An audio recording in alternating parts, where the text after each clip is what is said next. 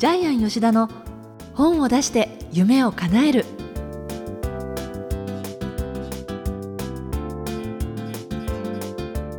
小林まどかです。ジャイアン吉田の本を出して夢を叶える。ジャイアン、今回もよろしくお願いします。はい、よろしくお願いします。ジャイアン、この番組でも割とあの編集者の方と飲みに行ったりするなんていうお話もしてくださってますけれども。そうですね、毎週一人と飲むようにしてますですよね、はい、そうやってこう多くの編集者の方と交流する中で、あ、こういうタイプの人はすごいなってこう尊敬するような方っていうのはどういう？あ、いっぱいいます、はい、ジャイアンの本当に編集者さんには恵まれて思ってるんですけども、ええ、この前こういうことがありました。世界的に有名なですね、証券会社でごせんおくえん動かしていた、まあトレーダーさんがいるんですけども、その方の企画を配信したんですけども、まあ、じゅっしゃぐらい出版社がやりたいって言ってきまして、はい、えー、そのうち、えーまあ、中堅の出版社で決まったんですけども、大出版社のですね、大手出版社の女性編集者がですね、でなぜ私がオファー出したのにうちで採用されないんですかって理由を教えてくださいって、すごい自分が勉強するためにね、なぜ自分が選ばれなかったのか教えてください、ものすごくベストセラーを出すことにアグレッシブな編集者さんから熱烈な手紙をいただきまして、でその私に打ち勝った編集者は誰ですか、名前を教えてください、なぜ自分がダメだったんですか、その編集者は何をやったからそのジャイアンの企画が取れたんですかっていうのを教えてください。こんなにですね、自分の広角のために勉強したいからなぜ自分がにばんだったのかっていうのを教えてくださいっていう熱烈な手紙をもらったのは初めてなんですけども、すごいですね。でその方もベストセラーいっぱい出してるんですけども、ジャイアンはそういう編集者が大好きなんですけども、そこまで自分が惚れ込んだ企画に対して他に持ってかれたことに対して悔しさもある、悔しさもあるし、でさらにですね、うちが選んだ中堅出版社の編集者は、まあ、部長さんなんですけども、まあ、その方もたくさんベストセラー出してるんですけども、その方は昔ですね、自分の売れると思った企画が売れなくて悔しくてトイレで吐いたそうなんですよ、えー、それぐらいですね、悔しいと思って吐くまで悔しいと思うことってないですよ ね, ですね。だからこのふたりの編集者、ちょっとね名前も言いたいんですけど、ちょっとまあ差し障りがあるんで言えませんけども、こういう編集者がジャイアンの周りにはいっぱいいます。だからすごいですね、うん、ここまでねやらないとやっぱりベストセラーできないってことを、プロ根性というか、ね、プロ根性ですから、ジャイアンの本を出して夢を叶える多くの編集者さんも聞いてもらってるんですけども、ぜひこのふたりはね見習うべきところがあるんじゃないかなと思いますね。そういう人だったら次お願いしたいなっていう気にもなりますもん ね, そ, ねその方のにさつめはもうその女性編集者を、ね、出そうっていうふうに決めてますので。そうですか、うん、絶対本作ってくれます。すごいな、はい、でちなみになぜそのじゃあ中堅出版社が選ばれたかというと、その編集者は徹夜でですね、著者のためにこの本をどうしたら売れるか、あるいはこの本の企画に足りない部分を徹夜で考えてくれたんです。だから、うん、編集者の熱意で決まりました。熱意が全てですね。ああ、そうですか、はい、でもそれってなんか編集者だけにとどまらずどの業種でも多分そういう姿勢って、ね、営業もそうですよね。言えますよね。営業もね、あのコーチもカウンセラーも全部そうだと思います。相手の心を打つのはやっぱり思いだったり熱意だったりね。熱意ですね。思いですね。はい、はい、えー、それではジャイアン吉田の本を出して夢を叶える、今回も最後までお楽しみください。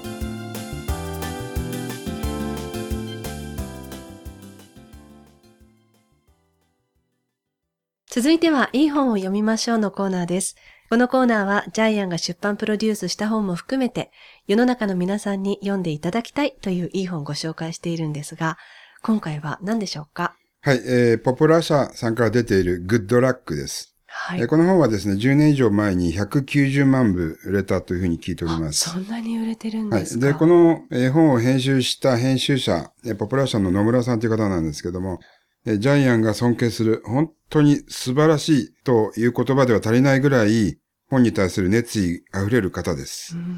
はい。で、この本はですね、あの、なんかブックフェアで、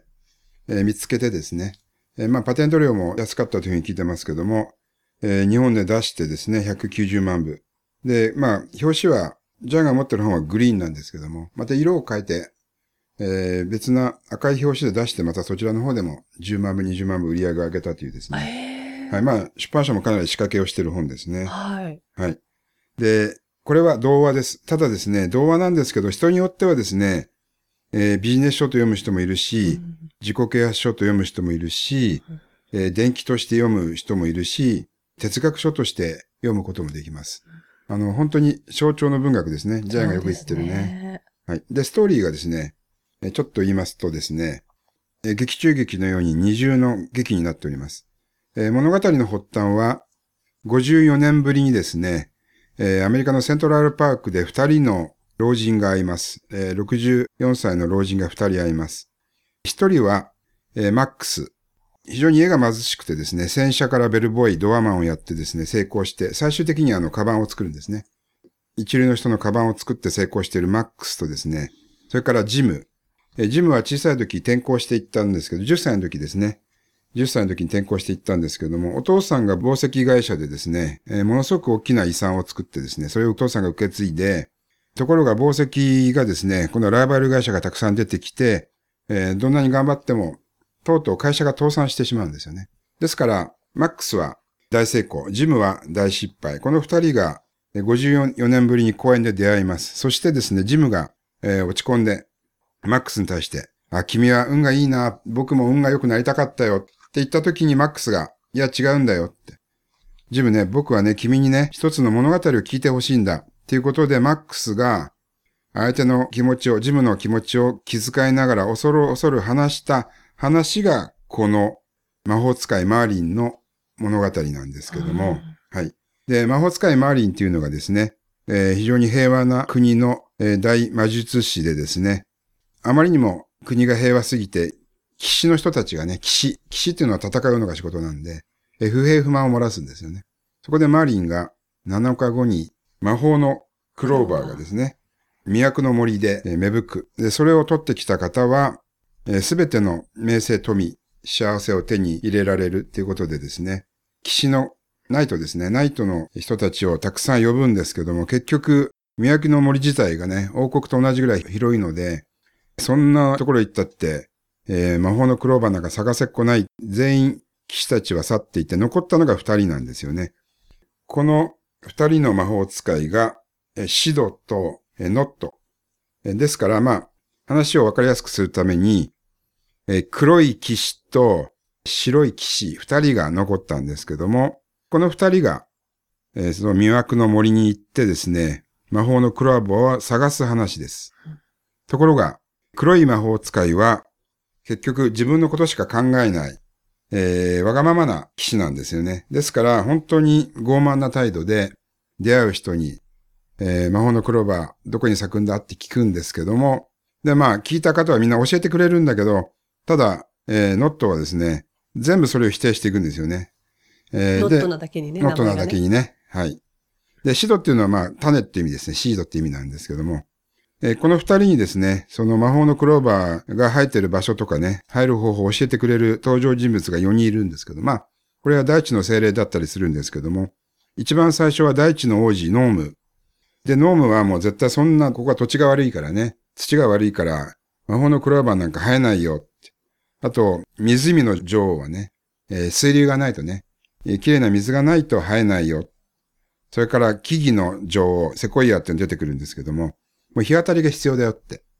それから最後は、えー、石の神、石のお母さんですね。石の母、ストーンとか出てくるんですけども、えー、結局、小石を取り除かないと、とっても繊細な魔法のクローバーなんで、小石を取り除かないと生えないよってことを、二人の騎士に平等に教えてくれるんですけども、ただ、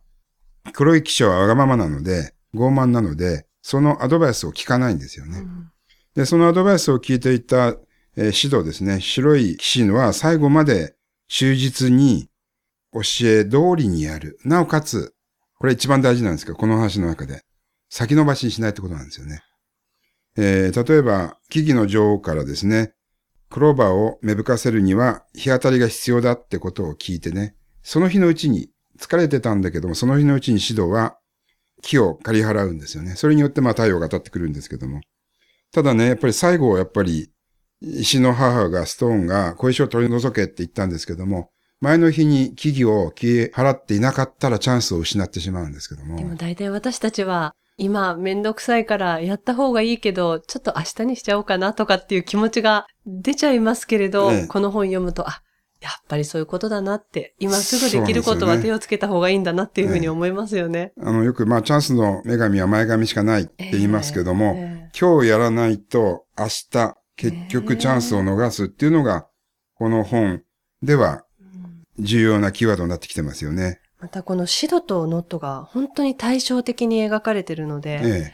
あの人からの例えばアドバイスだったり意見っていうのもどういうフィルターで聞くのかっていうこともそうですし、その物事の捉え方っていう意味でも全く対照的で、その結果が真逆の方に行くっていうのが、まあ私たちの人生でもたくさんこう重なるような部分があるなって思いながら読み進めましたね。えっと今その物事の捉え方っていう話が出ましたけども、えー、まさにそうで、黒い騎士の方はとにかく森に行けばクローバーは手に入るんだと思っていくわけですよね。でもところが白い騎士の方は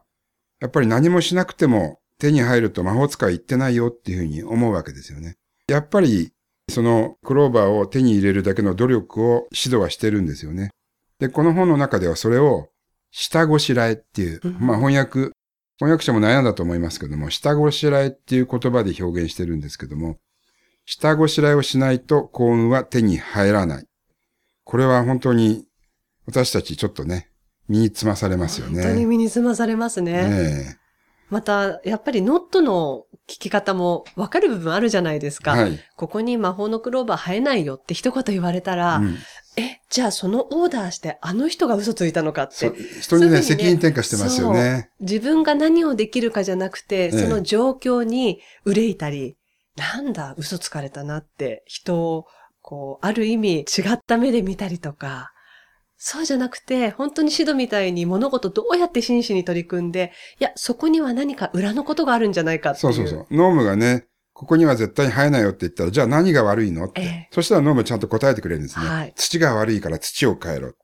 で、結局、シドは、その、じゅうにほんの足を持った牛がいる、土がいいところに行って土を取ってくるんですけども。なんか私たちって人生、本当に、同じようにヒントをもらってても、それをどういうふうに受け止めて、どういうふうに人生で開拓していくかっていうのって全然違う結果をそれぞれが得てるんじゃないかなって感じですね。はい、そうですね。目の前に幸運は足元にいっぱい落ちてるんだけども、うん、傲慢の人は人の意見を聞かない。うん、で、思い込みだけで、ね、思い込みだけで動いて、なおかつ自分だけが得しようとしてるので、えー、それが手に入らないっていうのをこの話は如実に表してますよね。ですね。うん。だからいろいろ本当に哲学書、ビジネス書、ね、自己啓発書っていろいろ考えられますよね。えー、で、この話はですね、まだ他にも複雑な要素があって、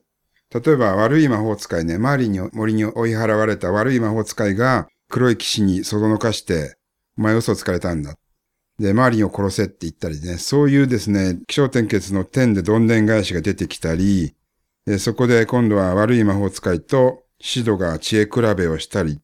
えー、本当に短い文章の中でもたくさんたくさんのストーリーがあります。いや、素晴らしい一冊だと思います、うん、この本。で、さらにですね、実はこの本ですね、最後にどんでん返しがよんかいあるんですよ。あ、よんかいでしたっけ？はい、私さっき数えたらよんかいで、まどかさんがいっこ教えてくれたんで、よんかいどんでん返しがあるんですけども、このどんでん返しはですね、えー、まだこの本を読んでない方のために、最初の触りの部分だけをちょっとお伝えしますけども、まず最初のどんでん返しがですね、実はこの話の最初の登場人物、ジムとマックスは偶然に会ったんじゃないっていうのが一つのどんでん返し。はい。なぜでしょう。これは本を読んで皆さん楽しんでください。にばんめ。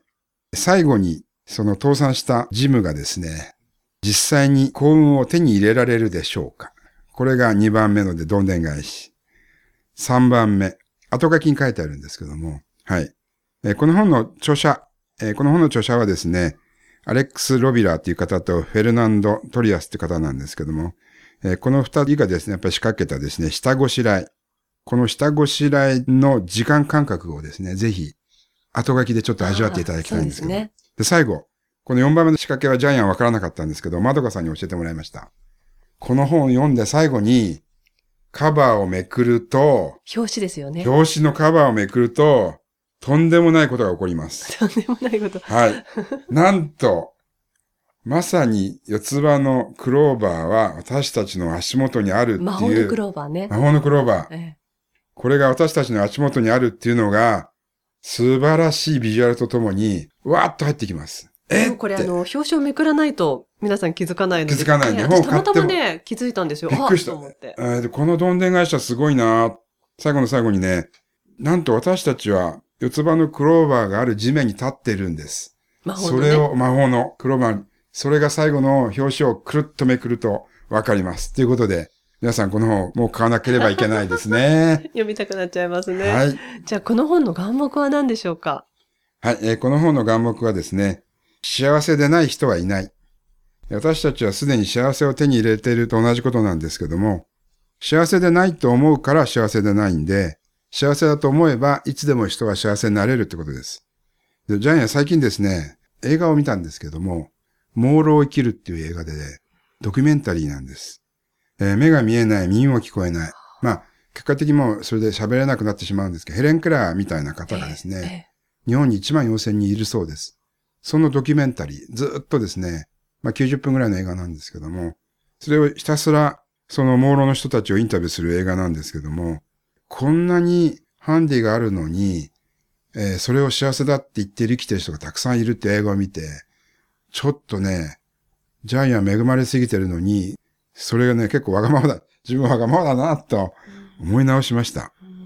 うん、もう本当、生きてるだけで幸せだよねって、うん、本当にこの映画を教えてくれます。あの、本当にドキュメンタリーなので、あの、なかなか見るのはきつい方もいるとは思うんですけども、ちゃんと食べていけるし、家族もあるし、支援してくれる人もいるし、あるいは人によっては、段ボールを売る仕事をしてたりみたいね。そんな中でね、今、自分自身を振り返ったらこんな幸せな人生ないよねって。もう生まれただけでもいいし、生きてるだけでも幸せじゃないか。うん、だから、もう私たちはすでに幸せを手に入れている。幸せでない人はいないっていうのを、今回の眼目にしたいと思います。はい、以上、いい本を読みましょうのコーナーでした。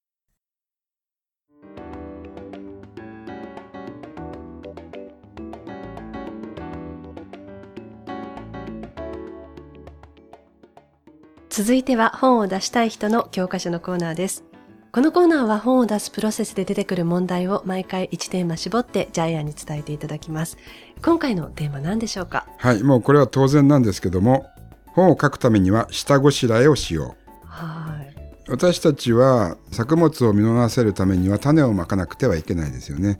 で、その前にやっぱり大地を耕さなければいけないし、大事ですね。はい、水もあげなくちゃいけないし、うん、光も与えなくちゃいけない。さらに小石を取り除かなければいけない。まさにグッドラックと全く同じなんですけども、えー、本も同じですね。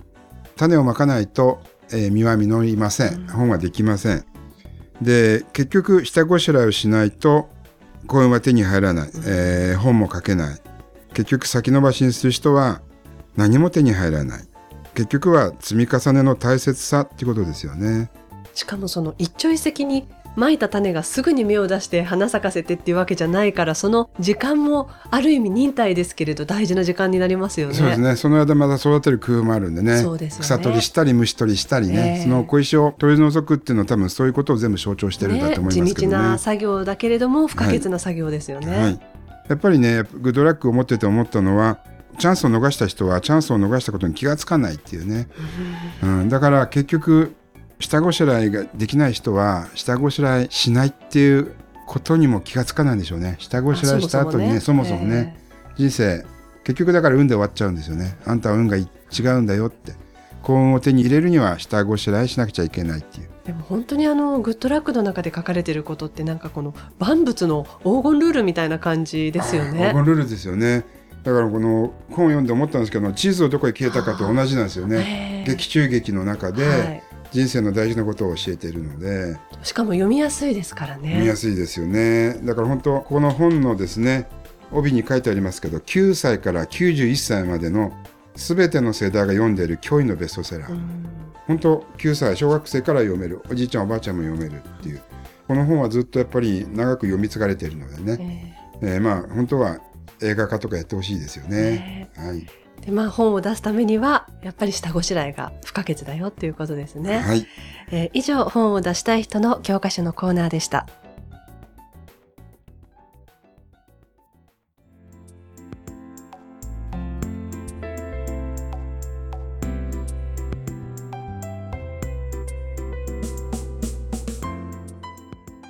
ジャイアン吉田の本を出して夢を叶える、いかがでしたでしょうか。この番組ではジャイアンへの質問もお待ちしています。ぜひ天才工場のホームページご覧になってみてください。それではジャイアン、今週もありがとうございました。はい、えー、皆さんも下ごしらえをしてずっと残る本を書いてください。